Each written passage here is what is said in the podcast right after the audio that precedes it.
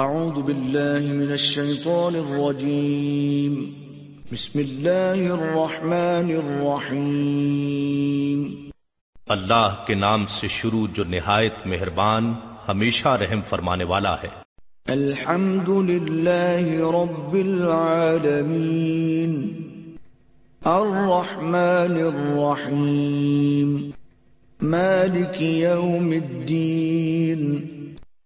سب تعریفیں اللہ ہی کے لیے ہیں جو تمام جہانوں کی پرورش فرمانے والا ہے، نہایت مہربان، بہت رحم فرمانے والا ہے، روز جزا کا مالک ہے۔ ایاک نعبد و ایاک نستعین اہدنا الصراط المستقیم صراط الذین انعمت علیہم غیر المغضوب علیہم ولا الضالین۔